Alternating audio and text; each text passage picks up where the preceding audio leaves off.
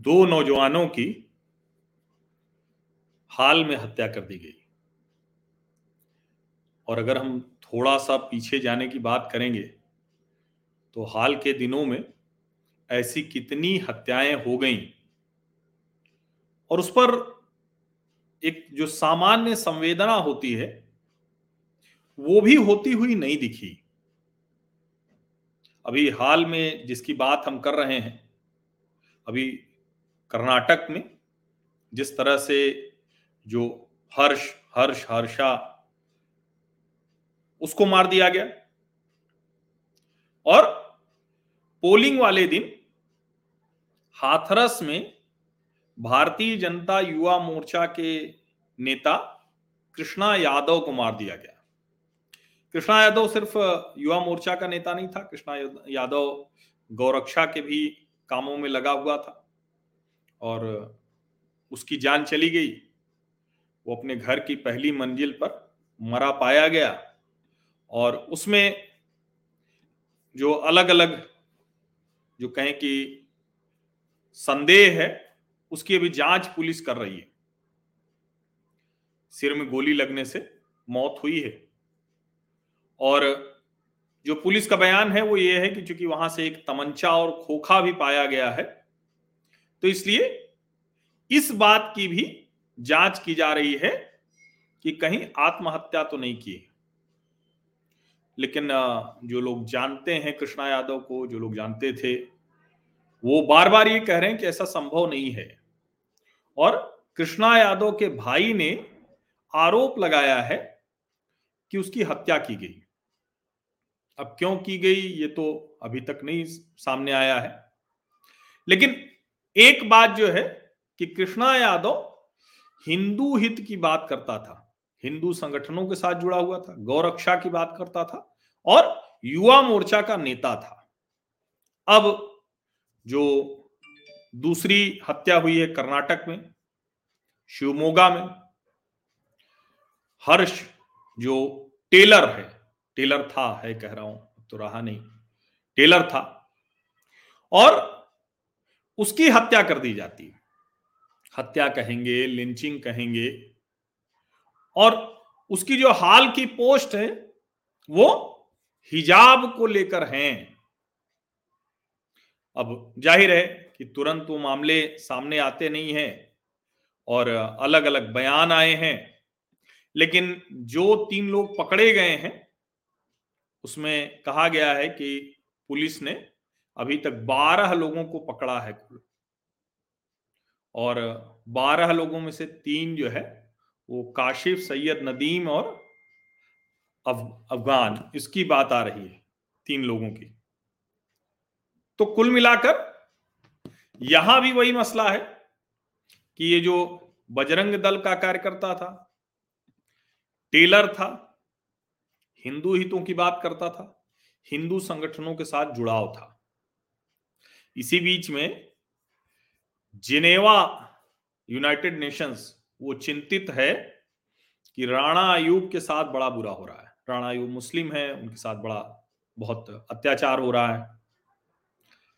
कमाल की बात यह है कि इन सारे अत्याचारों के बीच में इस तरह से हिंदू लड़कों को मार दिया जा रहा है।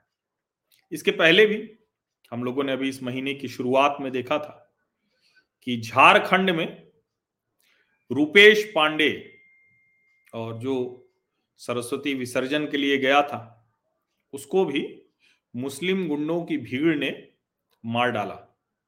उसके भी परिवार वाले, उनके चाचा अनिल पांडे से मेरी बात हुई और उन्होंने भी कहा था कि जो है, हम अलग से बात करेंगे, हम संयोगवश वो हो नहीं पाया। लेकिन वहाँ भी वही स्थिति कि पाँच लोगों को पकड़ा गया, सत्ताईस लोगों के खिलाफ मामला दर्ज है लेकिन कार्रवाई नहीं हो पाई। यहाँ बारह लोगों को पकड़ा गया है। तो सवाल यह है कि ऐसे मसलों पर हम एक सोसाइटी के तौर पर, एक समाज के तौर पर तीखी प्रतिक्रिया क्यों नहीं दे पाते? और जब उससे आगे मैं जाता हूँ तो मैं रिपोर्ट्स जब देख रहा हूँ तो मैं देख रहा हूँ तो उसमें बहुत कैटेगरिकली अलग अलग हवाले से ये बताने की कोशिश मीडिया रिपोर्ट्स में हो रही है कि जो दल, बजरंग दल एक्टिविस्ट हर्षा था, वो क्योंकि एक्टिविस्ट था तो उसके ऊपर पहले भी कई मामले दर्ज थे, अब 26 साल का था वो।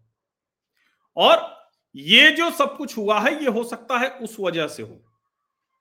जो वहाँ के गृह मंत्री हैं, उन्होंने भी ये कहा कि इसका सीधे हिजाब से कोई लेना देना नहीं है। हो सकता है कि ये अलग वजहों से हुआ हो। भारतीय जनता पार्टी के ही जो अलग अलग नेता हैं, वो कह रहे हैं कि इसमें वजह वही है और जो कर्नाटक के ग्रामीण विकास मंत्री हैं के एस ईश्वरप्पा, उन्होंने कहा कि कांग्रेस के प्रमुख जो डी के शिव कुमार हैं, उन्होंने लोगों को भड़काया है हिजाब प्रोटेस्ट में, उसकी वजह से हुआ। और ढेर सारी चीज़ें ऐसी हुई हैं जो मिनिस्टर हैं वो कह रहे हैं कि मुस्लिम गुंडों ने उसकी हत्या कर दी। और डीके शिव कुमार ने ऐसा दावा किया था कि 50 लाख शेफरन शॉल, भगवा शॉल वो सूरत की एक फैक्ट्री से मंगाए गए हैं एंटी हिजाब प्रोटेस्ट के लिए। और फिर ज़ाहिर है उनके बीच में वाद विवाद और वो सब चल रहा है। लेकिन मूल में सबकी वही बात है कि क्या खुद को पीड़ित दिखाकर हत्या कर देना, ये चलन सामान्य होता जा रहा है क्या? और जब हिजाब पर शुरुआत हुई थी तो उस वक्त किसी ने कल्पना भी नहीं की थी। ये एक छोटे से स्कूल में शुरू हुआ था और सिर्फ़ छह लड़कियाँ थी ऐसी जिन्होंने मना कर दिया था। और मतलब उस वक्त कल्पना भी नहीं थी और वो लड़कियाँ ऐसी थी जो दिसंबर महीने तक खुद भी बिना हिजाब के आती थी। फिर हिजाब की आड़ में सब कुछ शुरू हुआ और वो बुरके तक पहुँच गया।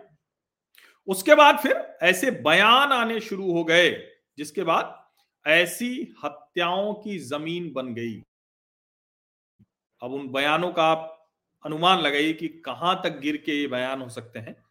कांग्रेस के नेता हैं जमीर अहमद खान, कर्नाटक के कांग्रेस नेता हैं। उन्होंने आरिफ मोहम्मद खान साहब ने कहा, केरल के राज्यपाल कि देखिए, इस्लाम में कहीं हिजाब का कोई ज़िक्र नहीं है, कोई इसकी जगह नहीं। तो उन्होंने क्या कहा?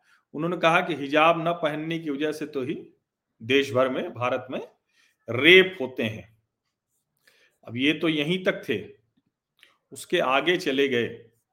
कौन? ये भी कांग्रेस के नेता हैं। मुकर्रम खान। उन्होंने कहा कि वो भगवा कपड़े पहनकर आ रहे हैं और हमारे बच्चों को हिजाब हटाने के लिए कह रहे हैं। वो हमारे बच्चों को हिजाब नहीं पहनने देना चाहते। लेकिन जो लोग हमारे बच्चों को हिजाब पहनने से रोकेंगे, उनको टुकड़ों टुकड़ों में काट दिया जाएगा। बकायदा उनकी वीडियो बाइट है। और ये कांग्रेस के पूर्व जिला पंचायत सदस्य भी रहे हैं। कलबुर्गी ज़िले में वहाँ के ये जिला पंचायत सदस्य रहे हैं। और ये कोई एक घटना ऐसी नहीं है। ऐसी जाने कितनी घटनाएँ हमारे आसपास हो रही और कमाल की बात ये कि पूरा मसला, मैं तो कह रहा हूँ कि आप रुपेश पांडे हो या ये जो दो नौजवान अभी 25-26 साल के, जो दोनों नौजवान हर्षा और कृष्णा यादव, इनका दोष बस यही था कि ये हिंदू संगठनों के साथ जुड़े हुए थे। किसी के साथ कोई बुरा नहीं किया, किसी के साथ कोई गलत काम नहीं कर रहे थे। कहीं जाकर कोई आतंकवादी घटना नहीं कर रहे थे, कहीं बम नहीं फोड़ रहे थे, कहीं गोली नहीं चला रहे थे। अब ये भी अगर कहेंगे कि जो अभिव्यक्ति की बात है, जो संवाद की बात है, अगर उसकी भी बात कर लें तो क्या ये होता हुआ दिख रहा है? नहीं होता हुआ दिख रहा है। क्या दिख रहा है? दिख ये रहा है कि अभिव्यक्ति की स्वतंत्रता, लोकतंत्र, धार्मिक अधिकार, इन सब के नाम पर बाकायदा अलग अलग वजहों से अलग अलग हिस्सों में हिंदू लड़कों की हत्याएँ हो गई हैं। और उस पर कोई उस तरह से बात करने तक को तैयार नहीं है। उस पर कोई उस तरह से बात करने तक को तैयार नहीं है कि ये नौजवान बच्चे, उनका जीवन, उनका परिवार, उनका घर, उनकी जो भी आप कह लें, उस पर कोई चर्चा करने तक को तैयार नहीं है, बात करने तक को तैयार नहीं है। और इसीलिए मुझे लगता है कि ये जो हत्याएँ हुई हैं, इन हत्याओं पर हमें एक समाज के तौर पर सोचना पड़ेगा कि हम ऐसे मुद्दों पर तीखी प्रतिक्रिया क्यों नहीं दे पाते हैं? हम कम से कम अपनी जो अभिव्यक्ति की स्वतंत्रता है, उसका तो इस्तेमाल कर ही सकते हैं। हम कम से कम जो मूल प्रश्न है, उसको तो पूछ ही सकते हैं।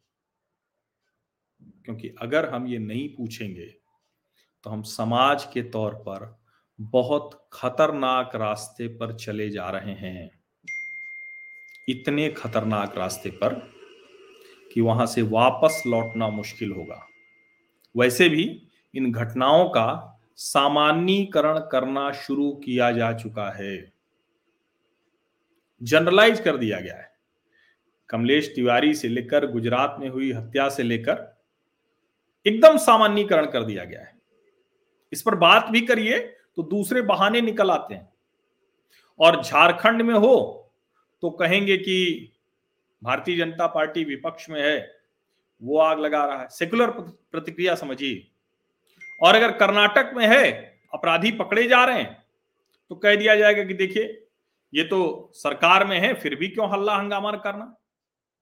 आपको याद होगा ना, अखलाक और पहलू खान, अखलाक की जब हत्या हुई थी दादरी में तो कोई भारतीय जनता पार्टी की सरकार नहीं थी। और जैसे अभी यूनाइटेड नेशंस राणा आयोग के लिए चिंतित है ना, ऐसे ही जो आज़म खान जो भी जेल में है, वो भी कहे हम यूनाइटेड नेशंस तक चले जाएँगे। हमें अपनी प्रतिक्रिया देने का तरीका ठीक करना होगा। सही मुद्दों पर मजबूती से अपनी बात रखना, सीखना होगा। ज़ाहिर है हम किसी भी कीमत पर लोकतांत्रिक व्यवस्था, संवैधानिक दायरे के बाहर जाने की सोच भी नहीं सकते हैं। एक समाज के तौर पर, एक देश के तौर पर नहीं सोच सकते लेकिन इतना तो अवश्य है कि हम लोकतांत्रिक, संवैधानिक दायरे में सरकारों को इतना तो ज़रूर उनके ऊपर दबाव बना सकते हैं कि कम से कम इस तरह की घटनाएँ दोबारा ना हो। ऐसी घटनाएँ करने वाले उनको ऐसा, जिसको कहते हैं ना कि उदाहरण, मिसाल पेश हो, ऐसी सजा मिलनी चाहिए। वरना ये सेकुलर प्रतिक्रिया देने वाले तो बहुत चालाक हैं, बहुत शातिर लोग हैं। ये ऐसी कोई घटना खोजेंगे एक और उस पर बरसों बरस चिल्लाते रहेंगे। और यहाँ लगातार सिर्फ़ इस वजह से कि वो हिंदू संगठन या भारतीय जनता पार्टी से जुड़ा हुआ था और उसकी हत्या हो जाएगी और उस पर कोई बातचीत तक नहीं होगी। उसमें भी कोई तरीका निकाल लेंगे और कह देंगे कि देखिए, ये तो ये सरकार है, ये इस तरह से हो रहा है।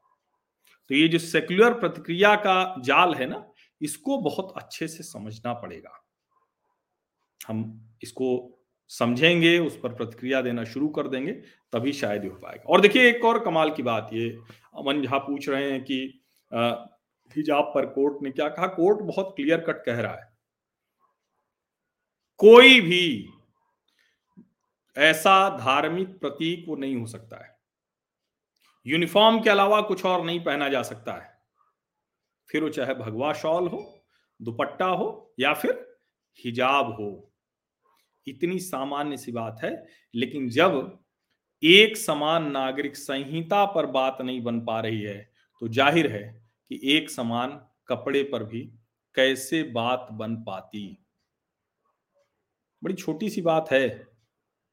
लेकिन सोचिए कि इस छोटी सी बात को समझाने के लिए क्या क्या देखना पड़ रहा है क्या क्या सुनना पड़ रहा है और किस तरह के विमर्श में फंसना पड़ रहा है।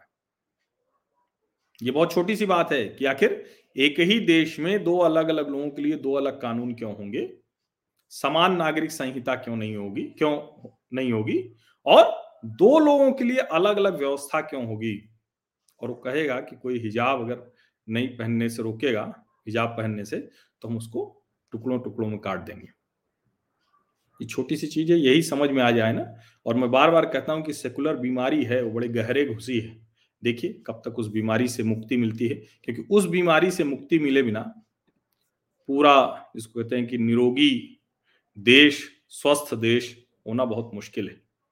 वो बीमारी जिन लोगों में लगी है, वो देश को बीमार कर रहे हैं।